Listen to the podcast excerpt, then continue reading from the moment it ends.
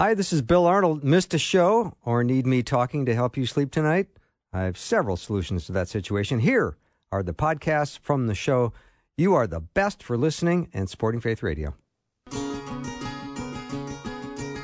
You are listening to an encore presentation of Afternoons with Bill Arnold Faith, Hope, and Clarity in a special repeat performance.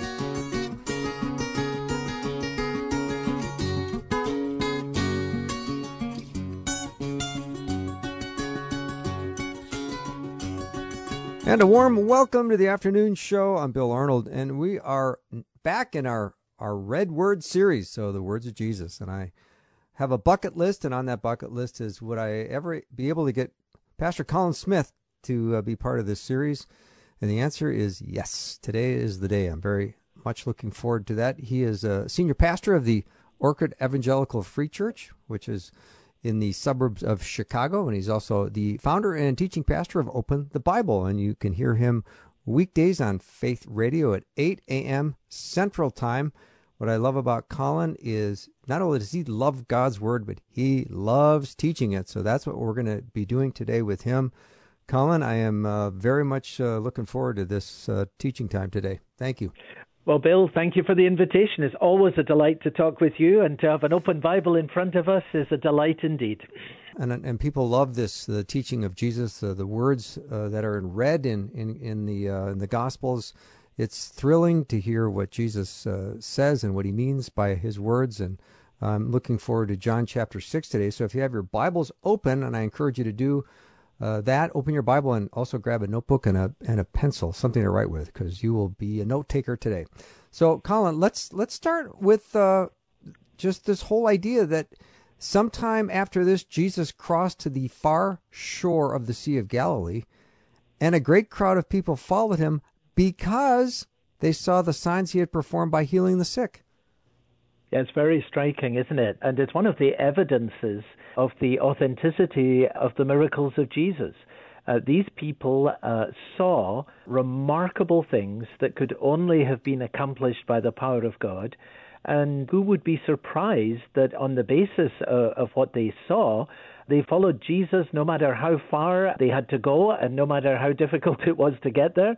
And here they're they're following Jesus around the other side of the lake because they're wondering what else they might see. And who can blame them for that? Uh, the Lord Jesus Christ performed miracles. He did things that only God Himself can do. And uh, we're going to look at one of them, of course, in the story in John 6 today. Mm-hmm. Colin, do historians ever give us a, a, rough number when they say, and a great crowd of people followed him? Do we know what a great crowd is? Is that 50 people? We certainly know on uh, this occasion because uh, John tells us in this story that the uh, number of people on this occasion was 5,000 men. But then because he says 5,000 men, you've got to assume that women and children are added. And so, you know, if most of them had a wife with them and a couple of kids each, I mean, you could be talking about 20,000 people here. This is a large crowd of people. Yeah, I'm calling that a great crowd. Yes. yes. yeah. All right, let's uh, let's pick up. Where would you like to take it from here? Well, you know, you've got this crowd, and they're out in a remote place, and they've been listening to Jesus for a long time. And then the story tells us, uh, John records for us, Philip is asking the question, where can we buy bread so that these people may eat? And I love what it says next in John 6 and verse 6 that Jesus himself knew what he would do because the disciples that. don't have a clue as to what to do. I mean, you, have mm-hmm. got you got Philip uh, here, and uh, he's trying to make uh, a calculation of of the need. You know, how many people are there, and uh, what's it going to take, and so forth. Um, and then Andrew chips in a little bit later, and he's done an assessment of the resources and come up with uh, there's only five loaves and uh, two fish, and you know that's totally inadequate for this vast crowd, and so forth. And uh, you know that is so familiar, Bill. I, I, you know, we find this in our own lives, don't we? That you you face a situation that feels overwhelming. You say, now we're confronted by this need, and mm-hmm. the need is absolutely vast, and the resources obviously are nowhere near matching, and we simply do not know what to do. And John records that Jesus knew what he would do. I find that an a marvelous encouragement to faith that when I don't know what to do next, I can think of real life situations that I'm facing where I really don't know what to do next. It's a real help to me to be able to say, yes, but Jesus does know what he's going to do. And this story, therefore, speaks in multiple ways right into our lives. Mm-hmm. Pastor Colin Smith is my guest today for our Red Word series, and you know him from Open the Bible with Pastor Colin Smith, heard weekdays on Faith Radio. Colin, let's just back up to the verse before where Jesus says, Where shall we buy bread for these yes. people to eat? Now, I know everything he says is to bring glory to the name of the Father, so he wasn't trying to trick them in any way, was he? Because he knew what he was going to do. Well, I think testing their faith, isn't he? Okay. And uh, that fits uh, very much with what we're told in Scripture that God does uh, test our faith and that when our faith is tested, it's actually strengthened. When we're put in a situation of acknowledging that we simply don't have an answer and that we don't have the resources that meet the need, that therefore we are cast in a fresh way on Jesus and looking to Him. And that's where faith is strengthened and where it's tested, where where He does for us something that we uh, were not able to work out for ourselves and could not have done for ourselves. Mm-hmm. Uh, so, Colin, when Philip answered him, and he had a, a financial idea in mind. He was saying, wait, wait, wait, this would take more than a half year's wages to buy enough bread for each one to have a bite. I think people want more than a bite, too. I think he'd done a pretty accurate uh, calculation, actually, because if you go on an average year's wages and divide out the numbers and so forth, you, you just about hit a McDonald's meal. So right. I think he'd done it pretty accurately, and he'd come to the conclusion that, look, this is what it would cost, and there's absolutely no way that we have anything like these resources to be able to cover this need. Well, that's a very familiar situation for Christian believers to find themselves in. So are they are they picking on the uh, boy with five small barley loaves? And I mean, it sounds like uh, Andrew, Simon Peter's brother, kind of speaks up. What? here's a kid with some food. Maybe we should see what the Lord can do with this.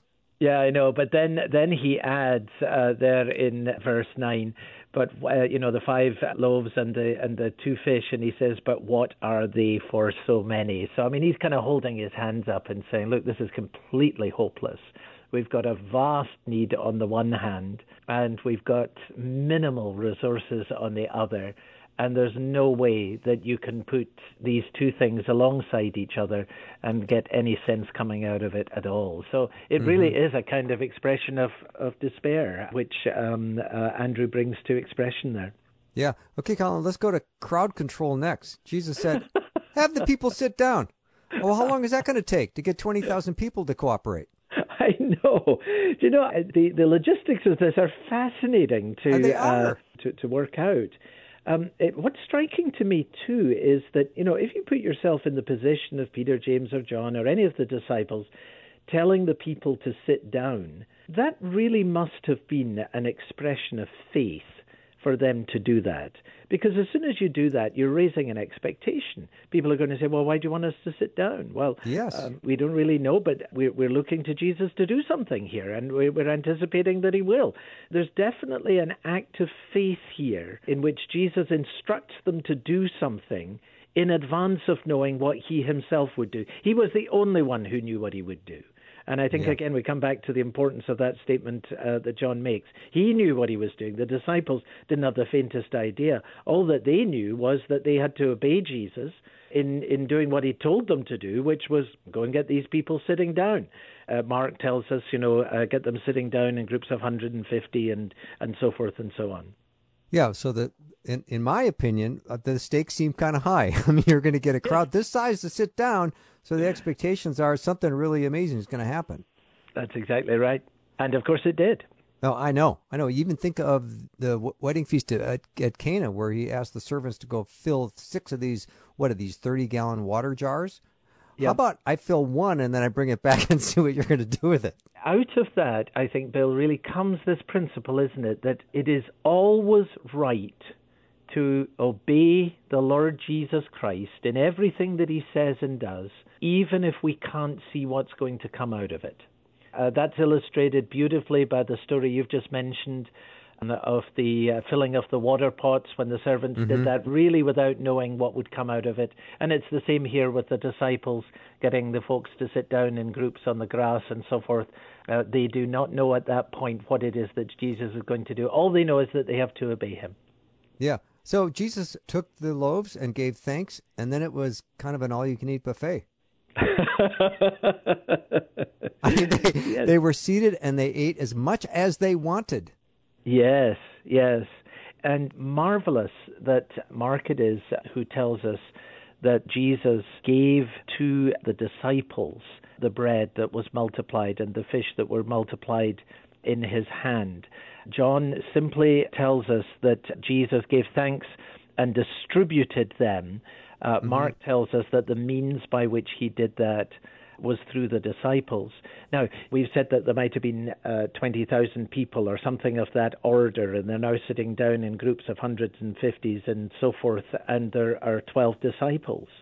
Now, uh, just doing the calculation there, that's an awful lot of people for each disciple to, to, yeah. to, serve with uh, loaves and fish. So, uh, just thinking about what this actually looked like, each of the disciples must have received bread and fish, an uh, armful at a time from mm-hmm. Jesus mm-hmm. and then taken it to his group of people sitting there and distributed it.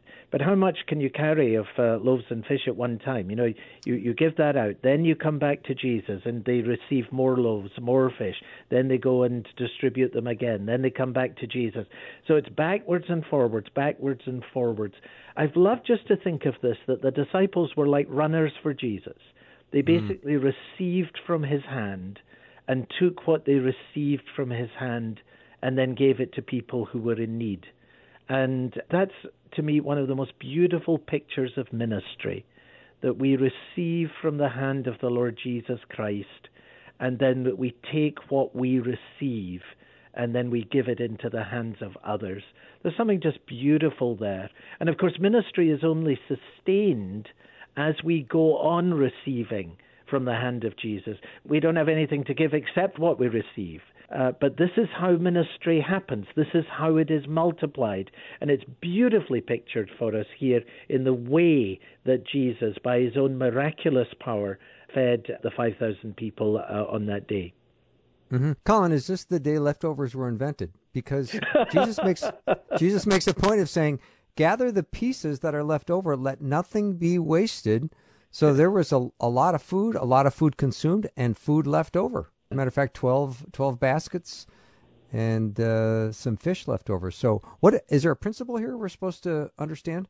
Well, I think for sure the principle of the abundance of God's supply. Um, okay. That God, in His kindness, is not barely able to supply what is needed, but He is able. Uh, well, how does Paul put it in Ephesians three? To do abundantly above and beyond all that we ask and all that we think. And clearly, this was very striking in the memory of the disciples that not only was the multitude fed, but there was more that was left over. It's a marvelous, marvelous expression of the abundance of our Lord Jesus Christ and the generosity of his provision. Mm-hmm. Colin, I don't necessarily see a spiritual harvest but in verse 14 it says, After the people saw the sign Jesus performed, they began to say, Surely this is the prophet who is to come into the world. So that was a profound moment for many. It was. And, you know, as we continue our conversation in this program, uh, Bill, through John and chapter 6, uh, what we're going to see is the danger of a response to Jesus that is simply based on some marvelous thing that he has done. In this case, the miracle of the multiplying of the loaves and the fish. And what we find is that increasingly people who responded gladly at first become offended. And by the end of the chapter, we're going to see that in fact many of them turned away and turned back. So there's kind of a warning here. Mm-hmm. And I, I think that it's made very clear at the end of this first story in John's Gospel where John tells us they, they wanted to make him king and by force. And, and what does that mean? It means here are a group of people who already had an agenda in regards to how they thought they should deal with the problem of the day, which of course was the Roman occupation and the Roman rule over their country. And now they see in Jesus someone that they can rally around, and if only they can get him to adopt their agenda, uh, if they can make him the person who's going to lead them in what they want done, we'll take him by king and make it uh, by force and make him king. Well, then you know we can get this revolution going right away, and Jesus will have absolutely nothing to do with it. It's very striking to me that as mm. soon as people see his power, they want to seize him and use him for an agenda that they've already decided in their own hearts. And Jesus will never allow himself to be um, uh, imprisoned by someone else's agenda. I think, of course, that was really the ultimate issue with Judas, that uh, he had another way that he wanted Jesus to go, and Jesus will never be manipulated into becoming the means of us pursuing what we want to get done.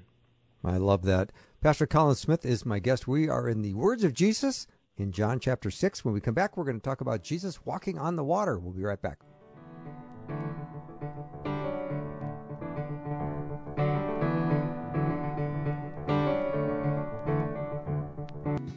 Hi, Faith Radio family. It's Bill Arnold from the Afternoons with Bill Arnold show. Boy, the creativity never ends, does it? So here you are listening to a podcast, which makes me very happy. So thank you for doing that. And thank you for being interested in Faith Radio and the podcasts. Now, because the podcasts are made available because of listener support, I would like to ask you kindly and prayerfully to consider supporting the show and Faith Radio.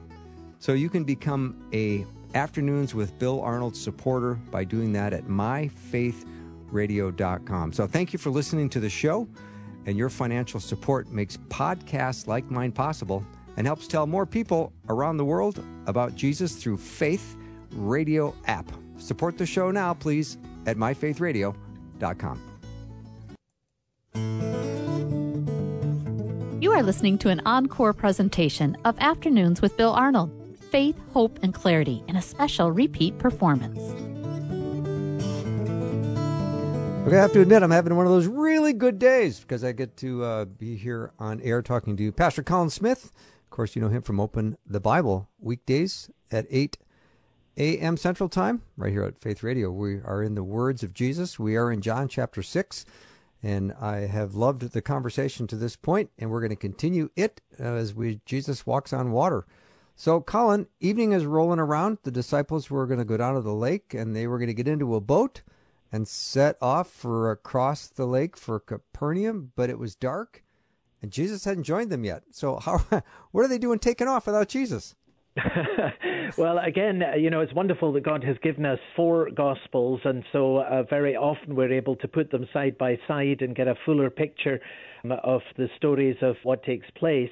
And Mark uh, tells us in his gospel at this point that Jesus uh, made them get in the boat and go okay. over the other side. It's a very strong term. He made them get in the boat. Nice. Now, why would that have been? I suspect for this reason that um, when, as we said at the end of the last section, Jesus performed that miracle, and the response of these people, the crowd, was, let's make him king and take him by force and make him king. I suspect the disciples would have rather liked that idea. Oh, make Jesus king. Judas would have loved that. I suspect people right. would have thought that was a great idea too. Ah. and it's almost as if Jesus says, We've got to get you guys out of here before you get tempted with any of this stuff."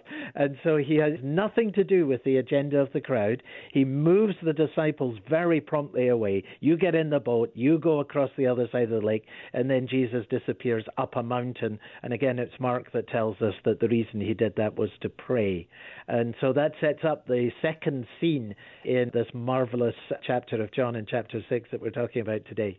Okay, Colin, let's just say I'm a, a fairly seasoned guy on in a boat, so I'm not, you know, I'm used to being on boats, and now I'm three or four miles away from shore, and a strong wind was blowing, and uh, the waters are growing rough, and all of a sudden I'm seeing a person, whoa, whoa, whoa, walking on water towards my boat.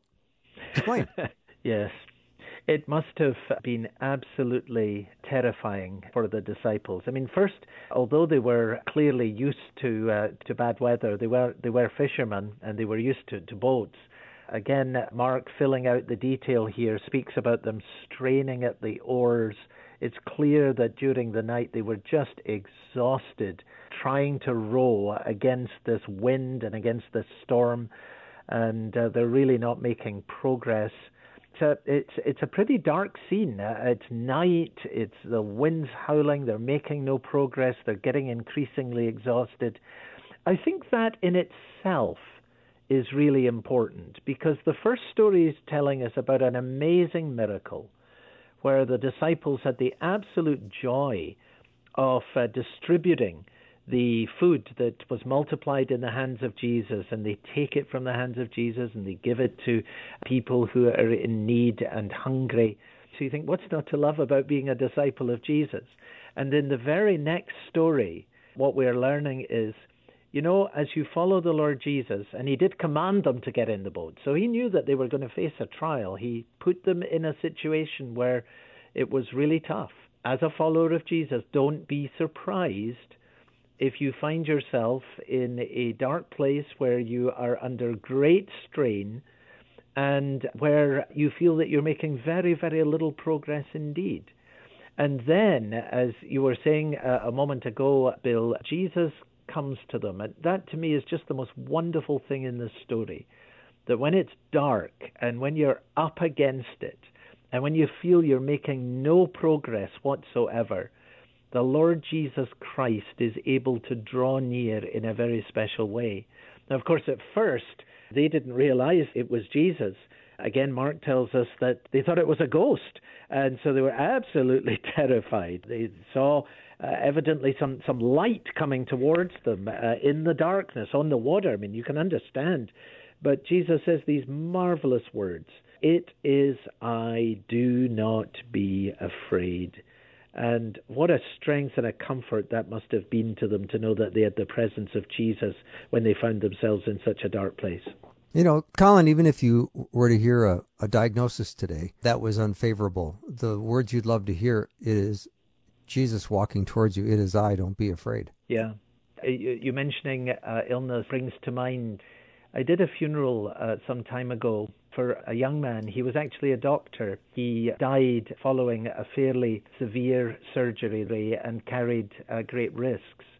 His father was also a doctor, and his father told me that the conversation he'd had with his son before his son went into the surgery, his dad said, You know what? You're going into a serious surgery, and we both know that you may not come out of it. Remember our verse. And their verse was this verse that you and I are talking about today, Bill. It is I do not be afraid. Wow. And I have always associated that with the picture of what it is to, to die, to pass into the presence of the Lord Jesus. It will always be associated for that reason with, with this in my mind that what happens when a believer comes to the end of their life is the Lord Jesus Christ himself draws near and takes you home. What a great thing it is that Christ takes his people home. And of course, when he gets into the boat, that's exactly what happens. It says in Mark's Gospel, immediately they found themselves over at the other side of the lake. In fact, it says here, it says here in John, I'm sorry, uh, in verse um, uh, 20, uh, uh in verse 21 there. Uh, they were glad to take him into the boat, and immediately the boat was at the land to which they were going. Christ comes into the boat, and immediately they're on the other side. Well, you know what? There's going to come a day in my life when that will be true. Um, the Lord Jesus Christ Himself will come to me at a moment where I feel that I am sinking. And mm-hmm. uh, that's uh, a scary thought to think about that, except that you know that He will come to you, and immediately yeah. you will be on the other side. And yeah. uh, what a great hope that is that the Lord Jesus Christ will not leave us struggling in any darkness, but will yeah. come to us and take us home. We'll take a little break. We're talking to Pastor Colin Smith on our Red Word series, The Words of Jesus. We'll be right back.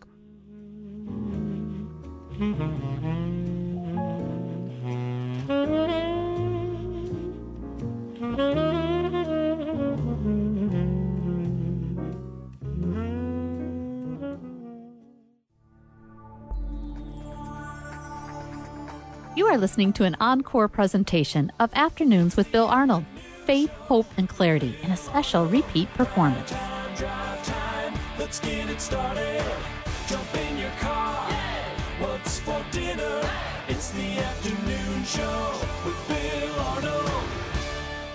I know the Lord has a lot to do for Pastor Colin Smith. He is a senior pastor of uh, Orchard Evangelical Free Church in the Chicago area. He's also uh, has his own radio show called Open the Bible, which is on Faith Radio in the mornings at 8 Central Time. He's authored several books, including Momentum, Pursuing God's Blessings Through the Beatitudes, Heaven, How I Got Here, the story of the thief on the cross, uh, Jonah, Navigating a God Centered Life, and many, many more. But today we're talking about John chapter 6. And if you just joined us, you've missed a, a wonderful teaching segment on Jesus feeding the 5,000 and then a lovely segment on Jesus walking on water.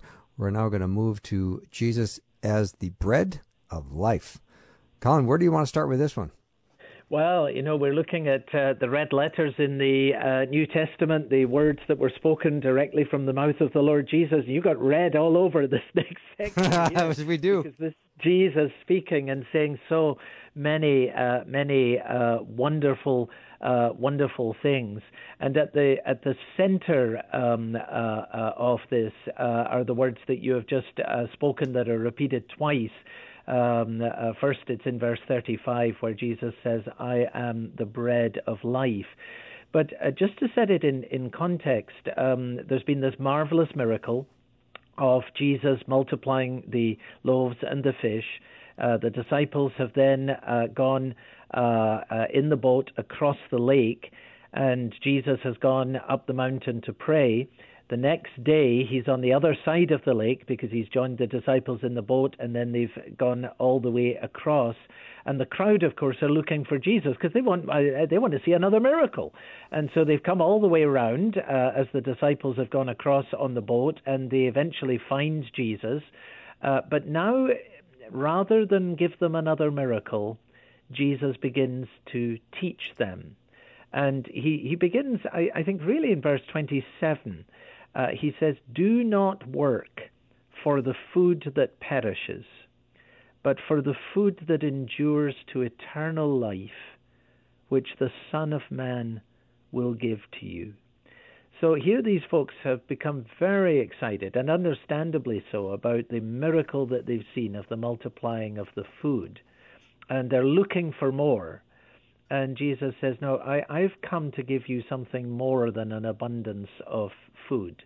Uh, the food that you work for, the food that you eat, you eat it, and it sustains you for a certain time, and in the end you die. But Jesus is saying here, I've come to give you a better kind of food. I've come to nourish you in such a way that you will have an eternal life. And this eternal life is nourished by a food that only Jesus Christ Himself can give. Uh, and He Himself is that food. That's the point that He's making, where He says, I am the bread of life. So He says, I, I give you eternal life, and I'm the one who sustains you in this life. And the more he speaks about these things, the less they like it, because that's not what they're really very interested in. But it is, of course, the thing that is of supreme value. Mm-hmm. Colin, I will go on record to say I think uh, John six twenty nine is one of my favorite verses. I just love this verse because yep. when they asked him, "What must we do to do the works God requires?" and Jesus answered, "The work of God is this: to believe in the one He has sent." Yeah, that is a really, really important as well as a really, really wonderful verse because Later, Jesus begins to use the language of feeding because, of course, he is he is using the analogy of the food from the miracle of the uh, multiplying of the loaves and of the fish. And so when he begins to speak about eternal life and speak about himself being the bread of life, he says, for example, in verse 58, this is the bread that came down from heaven. He's referring to himself, not like the bread that the fathers ate and died. That's the bread, the manna in the wilderness. Whoever feeds on this bread will live forever. And of course, there's lots of discussion that has gone out through the history of the church about what it means to feed on Jesus for him to, to speak of um, uh, eating his, his flesh and drinking his blood and so forth. People have debated what is meant by this eating or this feeding for a long time. But I think you have pointed to the verse that is the key to understanding this, and that is verse 29. This is the work of God that you believe in him whom he has sent. So, what is it to feed on the Lord Jesus?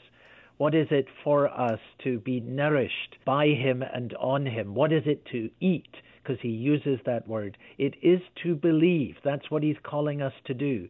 And it is in believing in the Lord Jesus Christ, who He is, all that He has done, that our souls are nourished. And as our souls are nourished, then they are strengthened even for eternal life. And that's the big point that Jesus is making in this long section. And it's a very wonderful one that the Lord Jesus Christ gives us eternal life and he's able to sustain us in this life and to guard us and to keep us in it. Mm-hmm. Pastor Colin Smith is my guest as we are in John chapter 6. If you just joined us, you can open your Bible and grab a pen and a notepad because there's some amazing teaching going on thanks to Pastor Colin Smith. Of course, I am the bread of life. Whoever comes to me will never go hungry, and whoever believes in me will never be thirsty. If I'm hearing this, uh, Colin, and I'm in the crowd, how am I understanding this at this point? Yes, I think it's very hard to tell because the best uh, way we have of answering that is to see what happened afterwards and that is in verse 60 when many of his disciples heard it so when they heard these words they said this is a hard saying and who can listen to it mm-hmm. so uh, clearly there were some who embraced what jesus was saying here but it seems that the vast majority of them did not and so what happens here is that there's a thinning out of the crowd very significantly. The vast majority, in fact, turned away. So uh, here's something that I think is very significant indeed. Not everyone will be drawn to the truth of the gospel and the truth of the Lord Jesus Christ that we are trusted to proclaim. And the temptation, therefore, for Christian believers is to say, well, maybe we need to change the message a little bit so that uh, we won't cause offense to people, and so that we won't turn anybody away. And clearly, we don't want to be unnecessarily offensive, but the word that we are given is the word that we are to proclaim. And it is a word about Jesus Christ as the one who uniquely is able to give eternal life and who himself nourishes the new life of God in us that he himself gives. There's no way around that. And, and so I, I, I think this is a very important theme for Christian believers who serve the Lord and sometimes get discouraged, but it's saying, well, why do more people why are more people not drawn to this? Why why do we not get a bigger response to this? Well, actually, it's very helpful here to look at at the clarity of the teaching of Jesus. You couldn't you couldn't be more compelling or clearer than Jesus is, and yet uh, there are an awful lot of people who say, "Well, thanks, but no thanks." That's really just not what we're interested in at all. Colin, was the snag here where the when it says in verse sixty, on hearing it, many of his disciples said, This is a hard teaching, who can accept it? Is the snag what they're hearing, the whoever eats my flesh and drinks my blood has eternal life, and I will raise them up on the last day? Is that the part that they were having a hard time accepting and, and understanding? Yes, and uh, but I think that it's a, a it's not just tied to these particular words. I mean, uh, when Jesus speaks about his flesh and his blood, he's speaking about the atonement, the very heart of the Christian faith, which is that because we are sinners and because sin brings a penalty, uh, we needed a sacrifice that Jesus Christ alone was able to give, and that he made that sacrifice when uh, he gave his body and shed his blood for us on the cross. That's clearly what he is speaking about here, and they were offended at that. Now, you see, that's still true today, that people are offended by the doctrine of the atonement, that somehow you're saying that uh, I need a sacrifice for my sins. Uh, and tied up in this, there seems to be an idea that there's a punishment for sins that needs to be borne. We no, we don't believe in that. We don't accept that. We don't believe that Jesus had to die on the cross um, uh, for this purpose. The atonement brings offense. It has throughout centuries, and that's what we're seeing here. It's not unusual, and I think that's very important. I, I think that's not the only thing that caused offense. I mean, uh, look at verse 44, for example, where Jesus says, No one can come to me unless the Father who sent me draws him. Well, that that kind of offends a person's pride, doesn't it? Um, It they like does. to think they can do anything that they want, and Jesus says, "You know what? You're actually dependent upon the grace of God here. You're dependent upon His work, and uh, you need to look to Him to do what you cannot do for yourself." Well, they didn't like that either. So, uh, the nature of the message, dependence upon grace, the necessity of an atonement um, the gifts of God coming through Jesus Christ and Jesus alone, that is the uniqueness of the Lord Jesus Christ, these are still today three themes that are cause major offense in our own culture today. And they're part of what the Apostle Paul calls later in the New Testament the offense of the gospel. And uh, here we see an example of how many people turn away. But what they turn away from in turning away from Jesus is they turn away from the eternal life that he offers. Hmm Colin, there was some familiarity in the crowd because Jesus says, I am the bread of life that came down from heaven. And some are saying in verse 42, Hey, wait, wait, wait. Is this not Jesus, the son of Joseph, whose father and mother we know? How can he say, I came down from heaven? I mean, fairly practical question. Yeah, that's right, and uh, uh, and it's a fundamental question. Um, uh, but it's also an illogical question, Bill, isn't it? Because if he was simply Joseph the carpenter's son, how could he possibly have fed 5,000 people with 5,000 fish? No, Excellent you know, point, Colin. uh, there- uh, uh, this is often the case, isn't it, with unbelief? It jumps from one side to the other and uh, makes logically contradictory arguments on different days. And of course, what Jesus says next is pretty convicting because I should be uh, writing this down and putting it on my shaving mirror every day. Uh, Stop grumbling among yourselves, Jesus answered. Yeah, uh, uh, that uh, that's uh, that's a marvelous rebuke from the Lord. Jesus. it kind of is, isn't it? And, and start believing and put your trust in me. I, I, I love this, the patience of Jesus. That um, uh, there's this pushing back, pushing back, pushing back from these folks all the time, and how like us that really is. And yet his patience remains, um, and he's calling us to believe constantly. I mean, they, they- don't these words speak wonderfully to us today? They just jump from the page and from 2,000 years ago and speak directly into our lives where we're so tempted to end up grumbling rather than believing. Yeah, these these words just come alive in my heart and in my head when we read them. And like you say, Yeah. uh, the Word of God is is alive and active, sharper than any two edged sword. Pastor Colin Smith is my guest. We're going to take a short break, and we come back. We're going to wrap up our teaching time in John chapter six. This is the words of Jesus, our Red Word series. We'll be right back.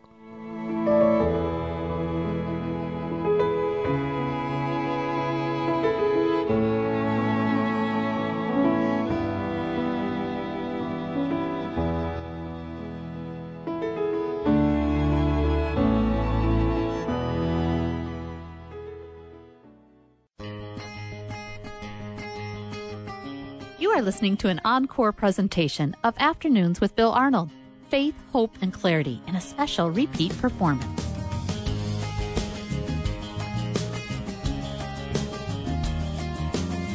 Love uh, the teaching that I'm we're getting today from Pastor Colin Smith. You know him from Open the Bible weekdays on Faith Radio at 8 a.m. Central Time. And Colin, uh, as I'm looking in John chapter 6, which is where we are today, if you just joined us, there seems to be between verse 43 and verse 61 a lot of grumbling going on. A lot, a lot of grumbling. A great deal indeed, yes. Yes, And, yes. Uh, uh, what comes of it in the end is a lot of people simply turning away from the Lord Jesus Christ. And we mentioned a little earlier, verse uh, 60, when many of his disciples now, that's not talking about the uh, 12, it's talking about the people who had benefited from the miracle, had eaten the, the food when Jesus uh, multiplied the uh, loaves and fish, and then had made the effort to come round the lake and found Jesus on the other side. They'd followed him, at least in that way. When many of his disciples heard it, they said, This is a hard saying. Who can listen to it? And uh, Jesus knew that they were grumbling and turned round to the disciples and asked if they were going to be taking offense as well. Mm-hmm. One of the profound moments I see here is starting in verse 63. It says, The Spirit gives life, the flesh counts for nothing. The words I have spoken to you, they are full of the Spirit and life. Yet there are some of you who do not believe. Yep. This is Jesus speaking. How can at this how can people in this environment not not believe? And Isn't it fascinating that this is another statement that Jesus knew what was in the hearts of people? And uh, you have something similar uh, in John 2 in the uh, story of Cana of Galilee that you were referring to earlier, uh, Bill, where it says that many believed in him, but Jesus did not trust himself to them because he knew what was in their, their hearts. He knows what is in the, the hearts uh, of people. And it, it seems quite clear that here you have people who have an interest in Jesus because there are certain things that they want to get from him. And that is not faith. They, they are not devoted to love and trust and follow the Lord Jesus Christ. They're simply there because they're looking to see what they can get from him, and they've already decided what it is that they want from him.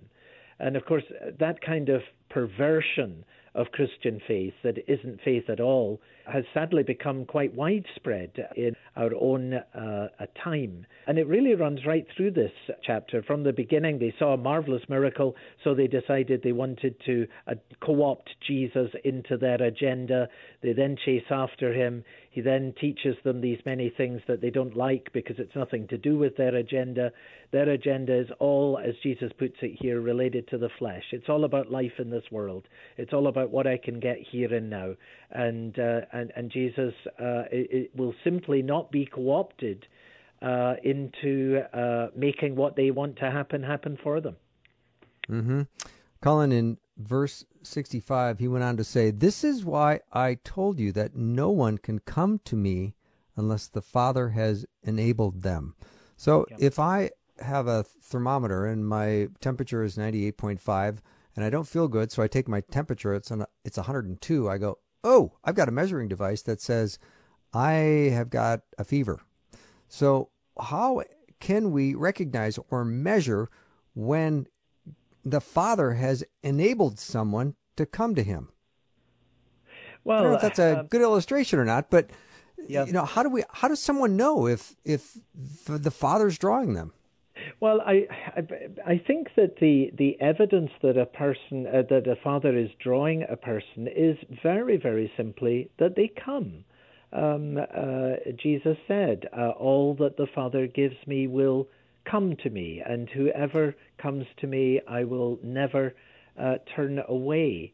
And so the evidence of the Father's drawing is um, our coming. Now, the evidence in the case of these people that the Father was not drawing them is that they turned away. Um, Okay. And no one who was being drawn by the Father would turn away from the Lord Jesus Christ. Uh, so I think actually um, uh, uh, that uh, that is the the the, the, the simple uh, evidence, and it is a wonderful thing that Jesus uh, uh, has open and outstretched arms towards all who will come. And we can say to any person, if you will come to the Lord Jesus Christ, he will not turn you away. We can say that without any question. And when people come, we can thereby reflectively say, you know what? That's the evidence that the Father has drawn them. Everyone who comes says, you know what? I, I, I'm aware as I think about it now that, that God has been at work in my life. And uh, the evidence of it was that we came.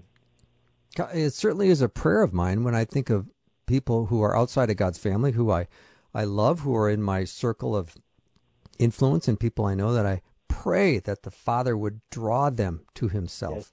yes, yes. Um, and I always start to think, well, what would what would that look like? How would I measure or recognize that the Father is in fact?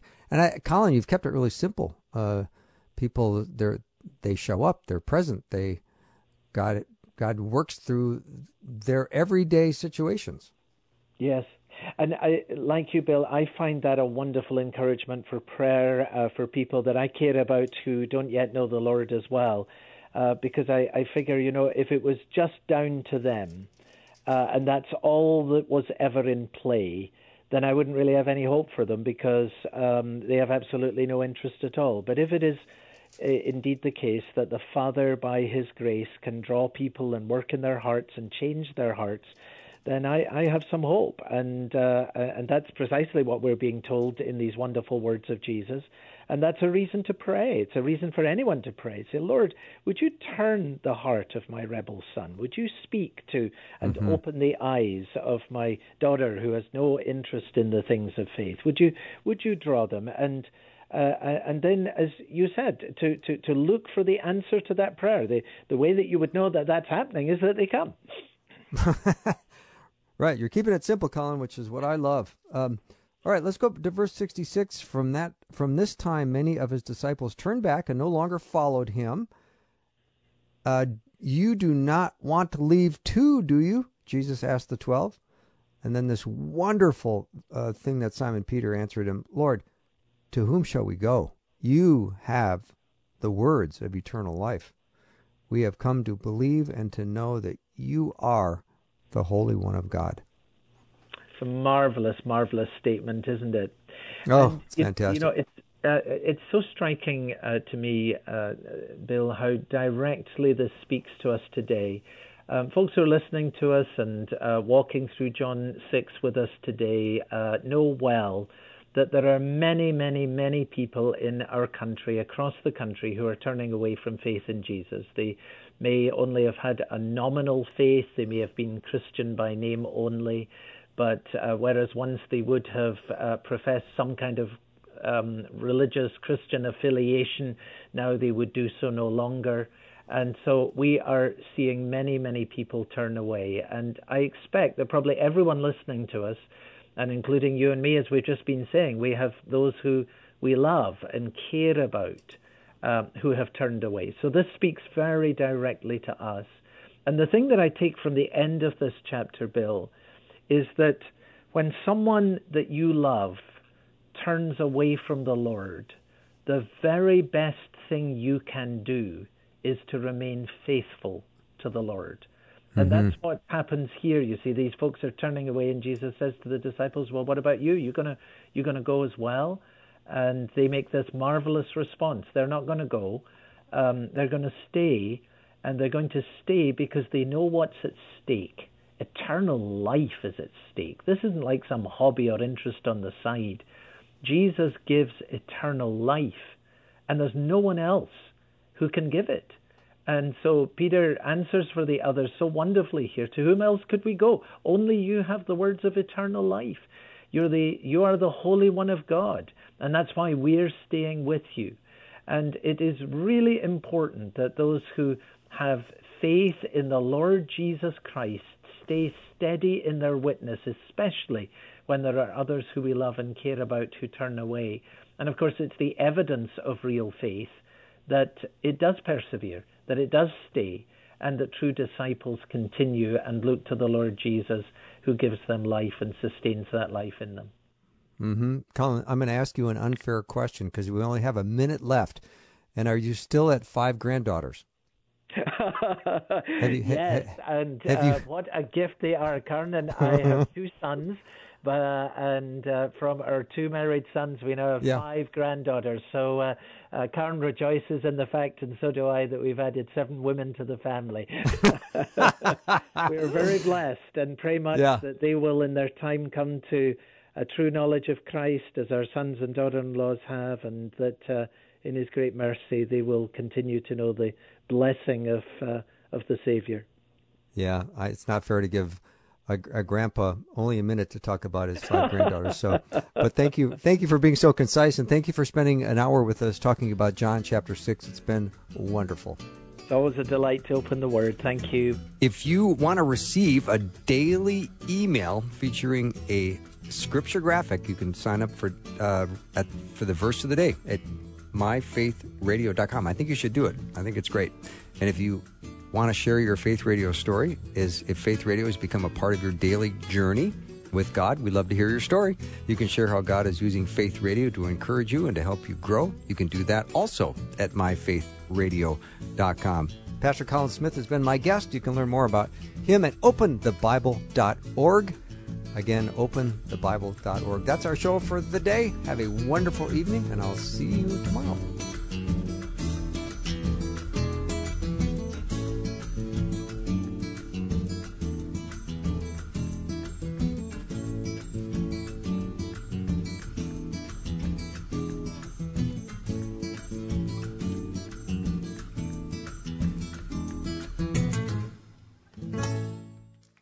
Thanks for listening. Programming like this is made available through your support. Information available at myfaithradio.com.